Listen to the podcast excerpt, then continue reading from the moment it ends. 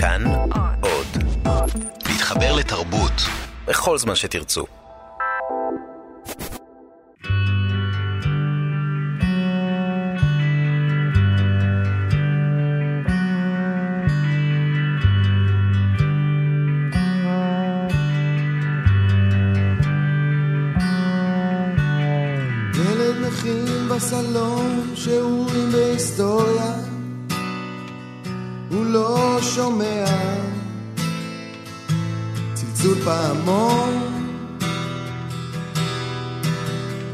בשעה שאתונה פולשת לטרויה אבא נכנס עם קופסת עוגיות ועיתון הוא הרי כבר יודע היטב, בנקיפות הלב הצוננות, בדקדוק הפנימי ביותר שלו, של נוסחתו, של הצופן שלו, שזה לא סתם עיכוב זמני, שכשם שאהרון היה קצת נבחר עד שהחלה הצהרה שלו, כך הוא נבחר גם כעת. הצרה של אהרון קליינפלד, גיבור ספר הדקדוק הפנימי, היא האטה בגדילה. בעוד כל חבריו כבר מצמחים שערות שפם ומגלים עניין בבנות, אהרון עוד ממציא מילים ומשחקים, כולו קודח מדמיון. הוא מנסה אמנם לפענח את העולם הסובב אותו, עולם המבוגרים, אבל נאבק בכל כוחו על הילד שבו, על תוך תוכו, על פנים פנימיותו. זוהי תמצית עלילת ספר הדקדוק הפנימי, הרומן שפרסם דוד גרוסמן ב-1991, רומן שחולל פלאים בשפה העברית, אבל גם בנפש קוראיו. ספר דחוס ומטלטל, במיוחד עבור הקוראים שמרגישים חריגים בעולם, כי אהרון קליינפלד הוא הנציג שלהם.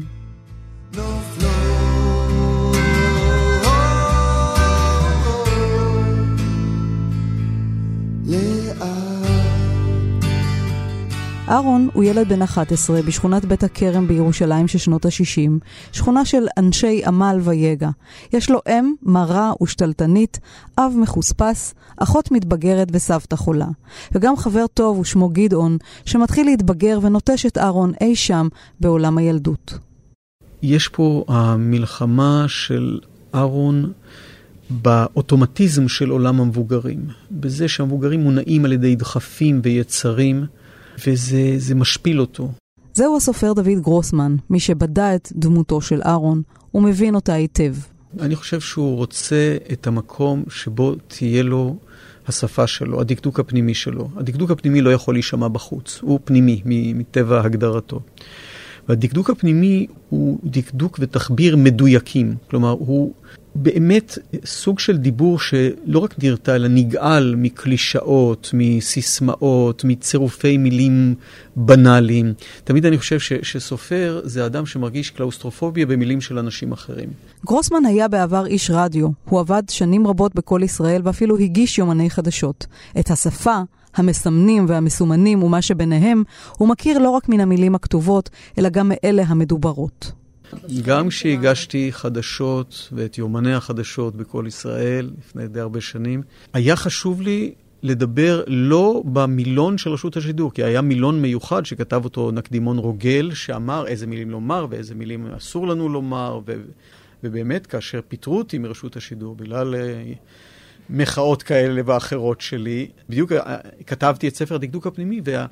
הקשר בין העריצות שהופנתה אליי מבחוץ והדרישה לדבר בשפה לא לי, הזה של המלח, והידיעה ברורה מאוד שלי שאני רוצה לדבר את השפה שלי. זה, זה לא סתם איזה רצון נבדלות. כי אני חושב שאני לא אדם נבדל, אלא זה באמת רצון לדיוק. זה, זה הרגשה שככל שהשפה שלך היא ניואנסית יותר, אתה נוגע ביותר ניואנסים של העולם. אתה נותן שמות לדברים שעד אז היו אילמים. הדוקטור סמדר שיפמן אומרת שאצל גרוסמן השפה היא הבית. גרוסמן בונה עולמות שלמים ממילים, הוא מרגיש בהן בנוח, משחק איתן, מותח, מכווץ, וזה מה שקורה גם לגיבור הספר. אהרון למשל תוהה מדוע אין בעברית הווה מתמשך, מין חושבינג כזה, או קופצינג, שמותח את הזמן ומאפשר להיות בו עוד קצת. ברור לגמרי שהעולם של אהרון, העולם הפנימי שלו, מתבטא בין היתר בהמצאת שפה משלו, בהמצאת דקדוק משלו, ואפילו באיזו היררכיה בין מילים שהוא מייצר, כן, יש לו מילים שהן בעלות ערך, והוא מטהר אותן לפני שימוש, והוא שומר עליהן מכל משמר. הפעם היחידה שאהרון עומד כחומה בצורה מול אבא שלו, המפחיד, זה כשהוא אומר ממלכה ומסרב לומר הזה של המלך. פחד אלוהים שם לסרב, הוא לא מסכים להגיד הזה של המלך. כי היכולת שלו לבנות לעצמו עיר מקלט, בית, מקום משלו, לגמרי תלויה בלשון, לגמרי מחוברת ללשון. בספר הדקדוק הפנימי, אני חושבת, זה בולט כבר מהשם. הרי הוא מפנה את תשומת ליבנו באמצעות הכותרת לעובדה שאנחנו מדברים פה על, על אוטונומיה לשונית, ובעיסוק המתמיד של אהרון בשפה, וזה גם הדבר שאי אפשר לקחת מאהרון. אפשר לא לתקן לו את הגיטרה, אז הוא כבר לא מנגן. אה, אפשר לא לאפשר לו שום דבר חיצוני בעולם שהוא לא קונפורמי, אבל אי אפשר לקחת ממנו את השפה, כי זה בעצם באיזשהו מובן האני שלו.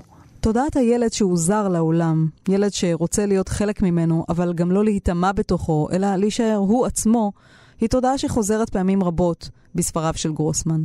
פעם פגשתי את דוד גרוסמן באימקה בירושלים, לראיון על ספר אחר שלו, אבל השיחה התגלגלה גם אל ספר הדקדוק הפנימי. דיברנו על אהרון המעוכב ועל גדעון, מין גבר שבגברים שהחיים שלו זורמים יותר בקלות. ואז דוד אמר, אני חושב שתחושת החריגות היא לא דבר כל כך חריג. כשכתבתי את הרומן הזה, גם אני ראיתי את עצמי קצת כמו אהרון, ואת החבר שלו, גדעון, שהוא הבחור המפותח והכמו כולם הזה, כתבתי בדמותו של מישהו שהכרתי בנעוריי. אחרי שסיימתי לכתוב, שלחתי את הספר לאותו גדעון, וחיכיתי במתח לשמוע מה הוא יגיד. אחרי כמה זמן הוא התקשר ואמר, שמע, כתבת את הסיפור של החיים שלי. אני שואל אותו, מה, זיהית? אז הוא אמר, כן, אני אהרון. גם הוא ראה את עצמו אהרון. עם הבדידות והאומללות והזרות הזאת, אז כולנו קצת כאלה. אני חושבת שבמובן מסוים רובנו, או לפחות כל הרגישים והרגישות שבנו, הם אהרון. ולכן זה כל כך אה, תופס, לכן זה כל כך שווה, לכן כל כך קל להזדהות עם אהרון. גם לקוראות, דרך אגב. אני בטח הייתי אהרון. שיפמן קושרת את עלילת הספר, שמתרחשת בשנות ה-60, לערב פרוץ מלחמת ששת הימים, שיאה של הגאווה הלאומית, של הגבריות הישראלית. והנה גרוסמן מעמיד בספר הזה מודל אחר לגמרי של גבריות. ספר הדקדוק הפנימי נותן מהלך התבגרות של נער ישראלי, סביב 67, סביב מלחמת ששת הימים, סביב uh, תחושת ההתפרצות הגברית של החדירה למחוזות זרים. מלחמת ששת הימים הייתה בעצם איזושהי התפרצות של יכולת. וואו, כמה אנחנו חזקים. איך אנחנו יכולים, איך ניצחנו את נאצר. ואהרון מסרב לזה, הוא פשוט מסרב לזה. כששרים סביבו נאצר מחכה לרבין, אז הוא הופך את זה לאיזה ג'יפריש, למשהו בלתי מובן לחלוטין. הוא מתמקד בפנימי, במה שקורה לי בפנים, בעולם בעל הערך והניואנסים הלשוניים והניואנסים החווייתיים שעובר אדם כשלעצמו, בלי ההקשר הלאומי האופורי. זה מתקשר לעובדה שהגברים של גרוסמן מאוד שונים מהגבר הישראלי החדש או הגבר היהודי החדש שעליו אה, מדברים הרבה ביחס לציונות וביחס לספרות העברית אה, בתחילת הציונות. אה, הגברים שלו הם אומנים, והם יכולים להיות אומנים בלשון או אומנים בפרפורמנס. למשל, אהרון הוא גם הודיני. הייחוד שלהם, האני שלהם, הקיום שלהם כסובייקט, אה, מותנה במערך המורכב הזה של יחסים בין אני חד פעמי לבין קהל. כי אתה לא יכול להיות הודיני בלי קהל. אין טעם בלהמציא דקדוק פנימי אם מישהו לא מודע לדקדוק הפנימי. לכן הסירוב להגיד הזה של המלח. והרגישות שלהם, החד פעמיות שלהם, הקיום המאוד מאוד מוגדר, ספציפי ו- וייחודי שלהם, עסוק בפרטיקולרי, לא בלאומי. אבל למה אני לא גדל? מה אני עושה לא נכון? אולי אני כבר אשאר ככה לנצח? רק המחשבות שלי יתפקרו ויתפקרו. אתה יודע, אהרון, אפילו שתהיה קשה שאתה עושה לנו את זה בכוונה. זהו קטע מהסרט הדקדוק הפנימי של הבמאי ניר ברגמן. ברגמן אהב את הרומן הזה מצעירותו, וחלם להפוך אותו לסרט, אבל גם חשש מזה. פעם, במפגש אקראי עם דוד גרוסמן על מדרגות הסינמטק בירושלים, הוא הציג את עצמו ואת החלום שלו, ודוד אמר לו, לך על זה. תראי, את הספר קראתי פעם ראשונה, הייתי בן 19, והוא כאילו, את יודעת, רעד לי על המדף, כזה הדהד אה, היטב בכל אה, חלק מגופי ונשמתי. המון המון דברים אה, הדהדו אצלי, גם השבר הגדול של ילד, פחות או יותר בגיל שבו אצלי התפרקה משפחה. התחושה הזאת שנורא נורא קשה לחצות את גיל ההתבגרות, העובדה שהילד לא גדל, גם אצלי ההתפתחות הייתה מאוד מאוד מאוחרת. התחושה של אה, הליכה על סף שיגעון בגיל ההתבגרות, אה, תחושת הבגידה של עולם המבוגרים, הסלידה מעולם המבוגרים, השנאה לגשמיות של עולם המבוגרים, כל אלה הדהדו אצלי מאוד חזק. ובאמת הפכו את ספר הדקדוק הפנימי למשהו שהוא חלק ממני. כשהפכתי להיות במאי קולנוע, אז באמת היה לי את החלום להפוך אותו לסרט, ולשים את הדמויות האלה על המסך, את אהרון, את הינדה, את משה, את גברת בלום,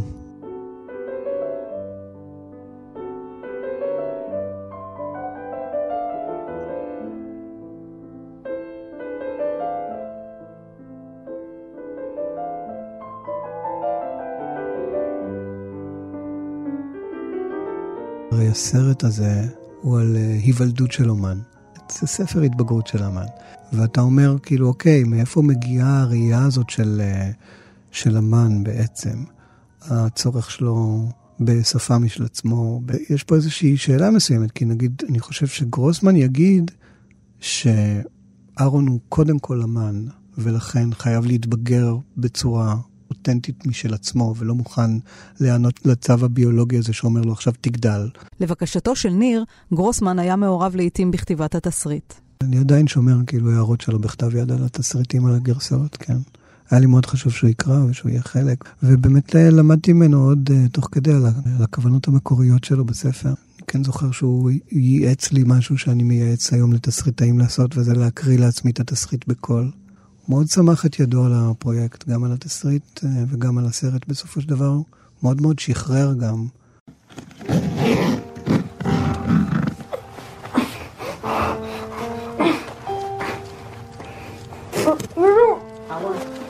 אהרון, זה נתקע לי.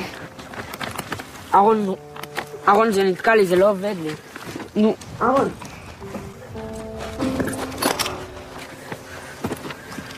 אהרון, אהרון, תענה לי. עזוב. רק מטומטם, אתה כזה מטומטם. לא הצלחתי לפתוח. צריך לשמן לא צריך לשמן כלום. חם מזוודה, מה? צריך לחפש. לא צריך לחפש כלום. חכה לי, גדעון, חכה איך רגע. אני לא לומד? איך? אני לא לומד? איך? אתה עוד מחייך. מה אתה מחייך? מפגר. לא מחייך. זה מצחיק אותך? לא. עוד דקה היית מת שם ואתה צוחק כמו מפגר. אבל הצלת אותי, לא? בקושי. אבל הצלת. הצלת או לא הצלת? בקטע הזה מתוך הסרט, אהרון נועל את עצמו במקרר, ומתכנן לצאת מתוכו כמו הודיני, רק שהחבר שלו, גדעון, נבהל. כילד, היה אהרון ממציא המצאות, בעל מוח קודח, הקוסם הודיני. הוא מקים את הסיירת להפיכת חיפושיות שהתהפכו על הגב. או מחזיק בכיסו בצל, כך שכל פעם שהוא מועך אותו, הוא שומע את המחשבות של מי שמולו. אבל כשמתחיל גיל ההתבגרות, אהרון מסרב להתבגר. מפחד לאבד את האני הפרטי שלו, את הדקדוק הפנימי, והסביבה לא עושה לו חיים קלים.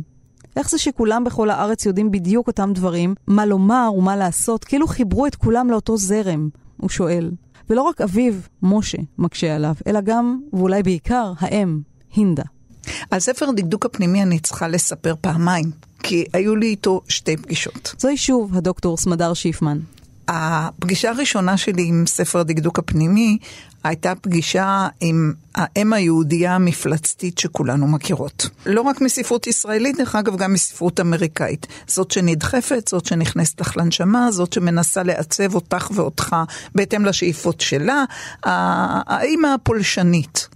כמובן שבקריאה הראשונה כולי הזדהיתי עם אהרון המסכן, שאימא שלו מדכא אותו, שאבא שלו לא מושיע אותו, שהוא הולך ונסגר בתוך עצמו כדי לא לתת לה, להורים האלה לפלוש לתוכו, בייחוד לאימא הזו לפלוש לתוכו ולהצמית את הייחוד שלו. ואמרתי, אוי אלוהים זה אימא שלי.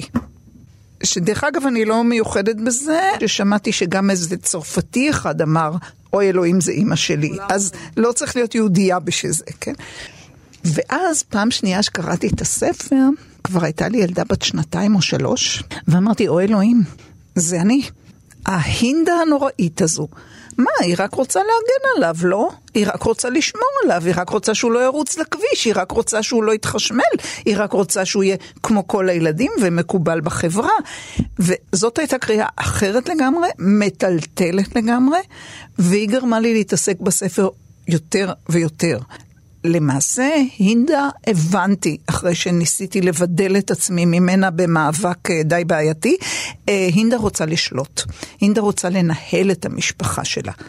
ואז הפרספקטיבה של הילד או התחלת נער הגדל הבהירה לי משהו שאחר כך הבנתי שהוא עקרוני לכל הכתיבה של גרוסמן, והוא את המאבק של כולנו בין הצורך לשמור על משהו שלנו, ייחודי, פנימי, ושהחוץ, שמתחיל כמובן בהורים שלנו, שמתחיל כמובן באימא שלנו, שהחוץ לא יפלוש אליי, לא יצמית אותי, לא יבטל את הייחוד שלי, אבל מצד שני, בדיוק באותה מידה כמעט, אנחנו צריכים וצריכות שהחוץ יכיר בנו, כי אחרת איך אני אדע שאני מיוחדת אם אימא שלי לא רואה אותי, או אבא שלי לא רואה אותי, או מישהו לא רואה עד כמה הייחוד שלי הוא שווה, בעל ערך, שכדאי להתבונן בו.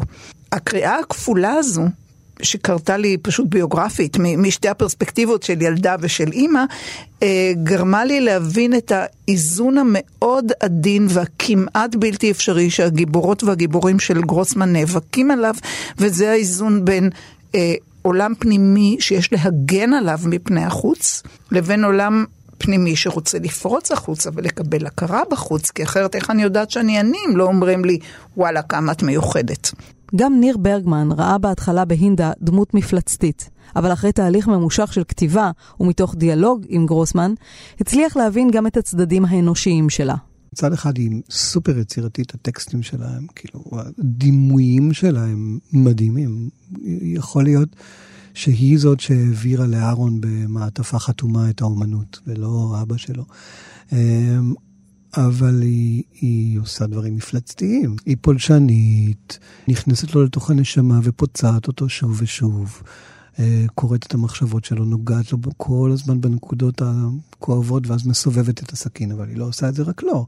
עושה את זה גם לאחותו, אה, צורחת עליה ליד המשפחה, שהתחבושת ההיגיינית שלה סתמה את הביוב אה, וגרמה להצפה. היא מסרסת את בעלה, היא הורסת את החיים של השכנה שלה, גומרת לה על החיים בעצם. הדמות הזאת באמת הייתה ככה, באמת דמות מאוד מאוד קשה לשים על המסך. בסופו של דבר, היא רוצה רק טוב. היא רוצה רק את הטוב בשביל כל מי שנמצא סביבה. אין לה שום הפרדה בינה לבין אהרון בעצם.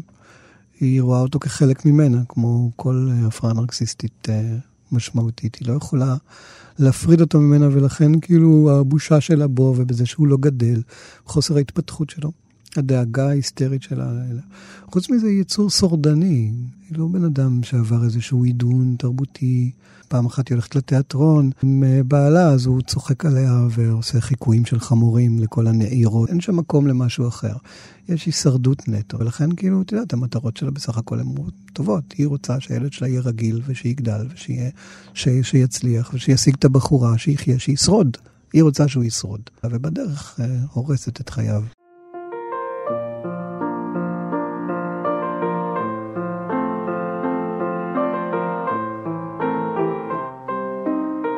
לא בא ממשפחה מאושרת שכולם רק מחייכים. לא בא מבית אוהב שכולם תמיד תומכים. לא בא ממקום גדול וחשוב. בא מעפר, בא מעפר ולעפר יום אחד אשוב ממשפחה מעורערת שכולם לא בטוחים. לא בא מבית הרוס שכולם רק נפרדים. לא בא ממקום קשה ועצוב. בא מעפר,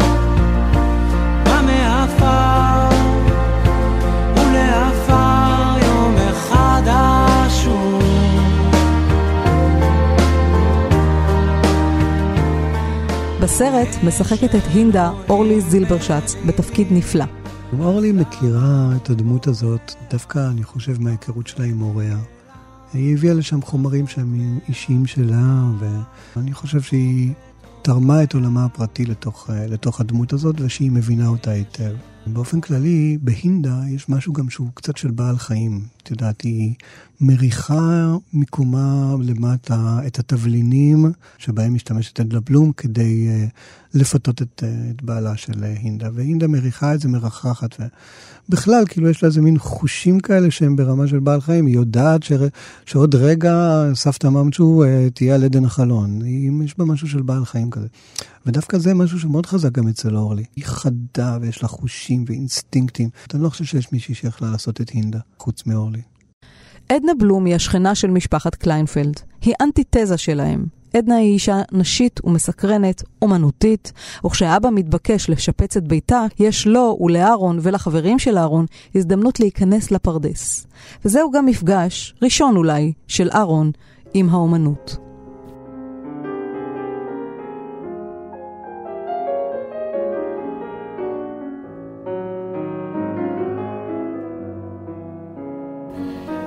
עוד כמה רגעים שוטטו בלי קול בחדר האורחים האפלולי של עדנה בלום, נוגעים, לא נוגעים. ואחר כך, כאילו לא בכוונה, כי שלושה דגיגים בשיבולת נהר החלו נכנעים לכוח יניקתו של המסדרון הצר שלה.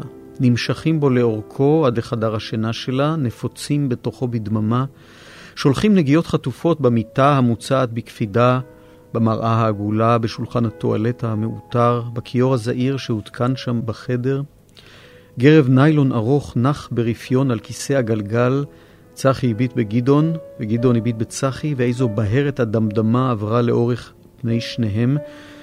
אבל אהרון לא ראה דבר מכל אלה ולא נגע בכלום, כי הוכרע מיד כליל תחת תמונה ענקית שהתמשכה כסיפור מעשה מסובך לרוחב חצי קיר.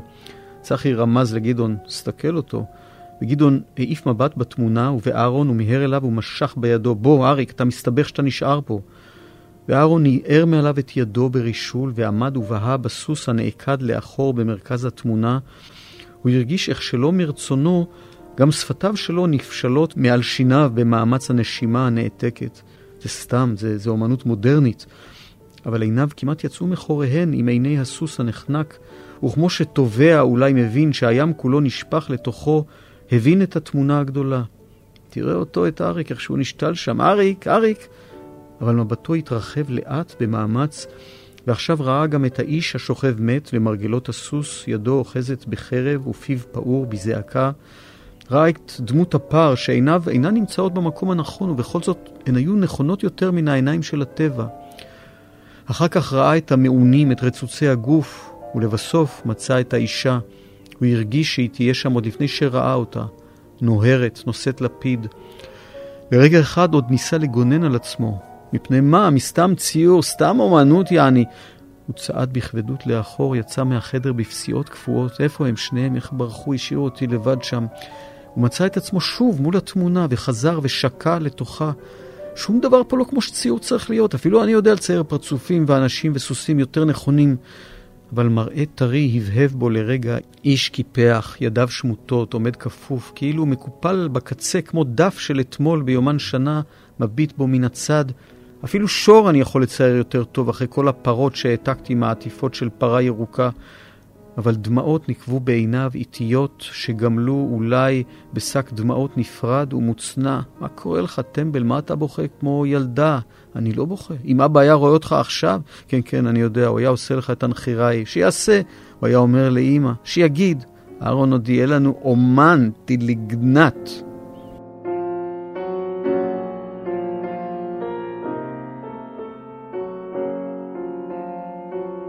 במובנים רבים הנושא של הספר הוא הסתגלות נפשנו לגופנו. הפער הזה, שלפעמים כל כך קשה לצמצם בין מה שקורה בגוף ובין מה שהנפש מבקשת. אהרון נאבק בגוף, מנסה להשליט עליו את מרותו, אך לשווא. הדבר הזה שהנפש, שהיא הדבר החי, היוצר, האינסופי, שהוא צריך להסתגל לקפריזיות של גוף, שהוא מערכת של שרירים וגידים ועצבים ועצמות. אפילו המילה שרירות הרי לקוחה משריר, כן? שהוא משהו לגמרי, הוא כל הזמן מפתיע אותך, והנפש הנפש כל הזמן מנסה להסתגל למה שהגוף אה, מזמן לה או מעולה לה. הוא מזמן גם הרבה תענוגות, אבל זה גם המקום שבו אנחנו מתוודים אל מותנו. הוא השדה, הגוף שלנו, הוא המקום שבו נתוודע אל מותנו. והספר הוא על הרצון של אהרון להילחם בשרירות של הגוף. הוא נלחם בזה כאילו בכך שהוא לא גדל, כי הוא, הוא מנסה להבין את המנגנון. הוא מבין גם למשל שחלק מניצחון הרוח זה נמצא בשפה, זה טמון בשפה. השפה יכולה להקנות לו את החירות הזאת, את היכולת לעופף ולהתרחק מתגרת ידו של, של הגוף. ולכן למשל, הוא מייסד לו אה, מתחת ללב אה, בית חולים למילים חולות. כלומר, מה הוא עושה? הוא אוסף מילים מה, מהיומיום שהוא שומע באוטובוס, בכיתה, ברחוב. ויש לו תהליכים נורא מסובכים, כי כל, כל מהלך השחרור שלו הוא נורא בירוקרטי. אהרון הוא גם קצת בירוקרט קטן, כמו מומיק שעושה את המילון בעיין רחבה, גם אהרון כזה. ו- והוא לוקח את המילים, ויש לו טקסים של שבעה ימים אסור לו לומר מילה מסוימת, ואז מותר לו לומר אותה מהסוף להתחלה, כל מיני משיגס כאלה שלו, עד שהמילה הזאת מטוהרת, ורק אז הוא זכאי וראוי להשתמש במילה הזאת. בסוף הספר נסוג הילד אהרון מן העולם. הוא נכנס לתוך מקרר עזוב בשכונה, וננעל בתוכו. לא בטוח שהקסם של אודיני יעבוד הפעם. לא ברור אם יוכל אי פעם לצאת ממנו. אבל הבמאי, ניר ברגמן, דווקא בחר להסתכל על הסוף הקודר של הספר בעין אופטימית יותר. הוא נזכר בצילומים של הסצנה האחרונה בספר. אחד הרגעים הבלתי נשכחים זה, את יודעת, הכניסה של הילד למקרר. זה היה רגע מאוד מאוד מפחיד גם, למרות שאת יודעת שהדבר נורא נורא מבוטח, וכאילו ברור שלא יכול לקרות שום דבר לילד, עדיין יש תחושה נורא נורא של סכנה. ומה אם הדלת תיסגר עליו? יכול להיות ש, שבמידה מסוימת טעיתי בזה שלא נתתי יותר כלים לידיים של הצופה להבין שהילד בעיניי ייחלץ מהמקרר הזה. בגלל שה image הזה הוא כל כך חזק. כי בספר גרוסמן נותן לך כלים להבין שמתוך המקרר הזה ייוולד אומן. הוא אומר שיש לו בידיו את כלי ההודיני שלו. הטקסט האחרון במחשבות של הילד זה אני לא אספר את זה 20 שנה. ו-20 שנה אחרי, הספר יוצא לאור, פחות או יותר, כן? אני חושב שבקריאה של הספר יש חוויה כפולה. מצד אחד יש חוויה של מוות, כי כנראה שהולדת מבוגר זה מוות של ילד. מצד שני, יש לך כלים להבין שנולד פה אומן שיכתוב את סיפור חייו. אני נזכר במוטו של הספר הזה, פעם, פעם ראשונה ואחרונה ששמתי מוטו. אז זה מתוך uh, מכתבים למשורר צעיר של רילקה, והוא אומר ככה: והחיים את הרז באורח מסולף ורע, והללו רבים מאוד, מאבדים אותו רק לגבי עצמם, ומוסיפים אף על פי כן להעבירו הלאה כמסור מכתב חתום בלי לדעת זאת כלל.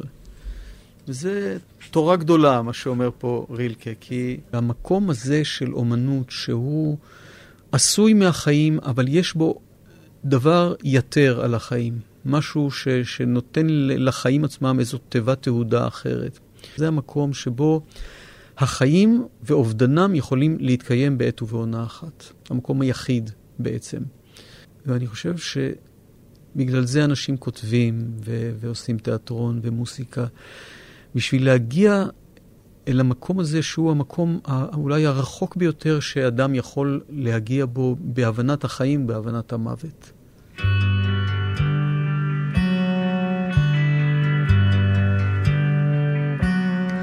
עד כאן התוכנית על הרומן ספר הדקדוק הפנימי מאת דוד גרוסמן.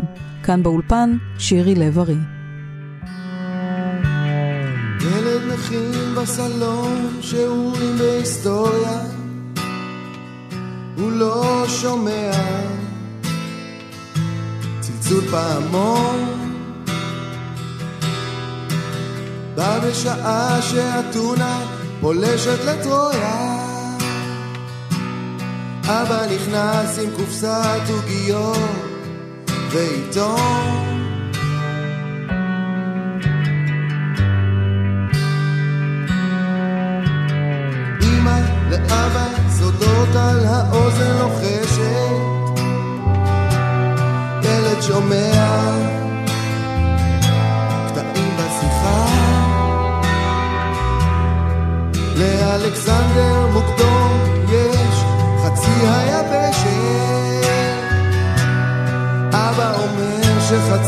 המשכורת. הלכה.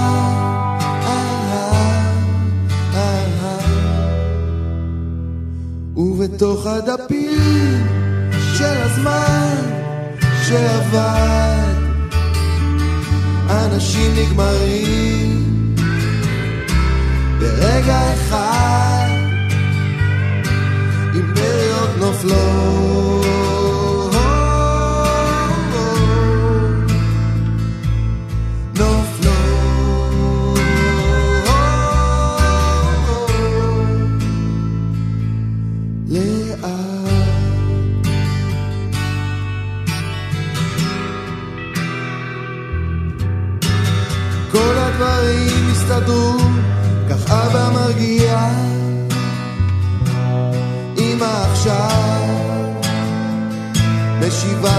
בחיוך. חייל האימפריה אל קצה היבשת מגיע. ילד נרדם וחולם על קרבות שהיו.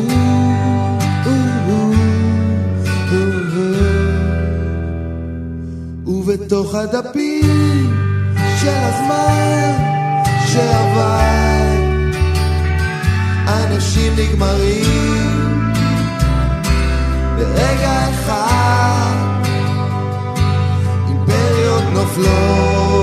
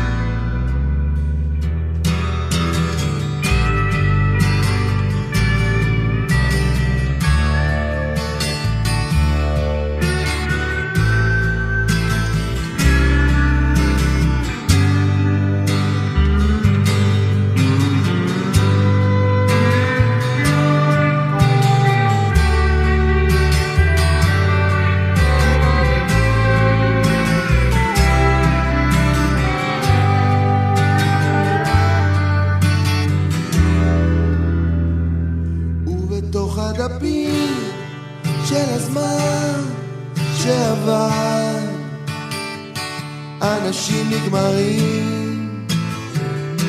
ברגע אחד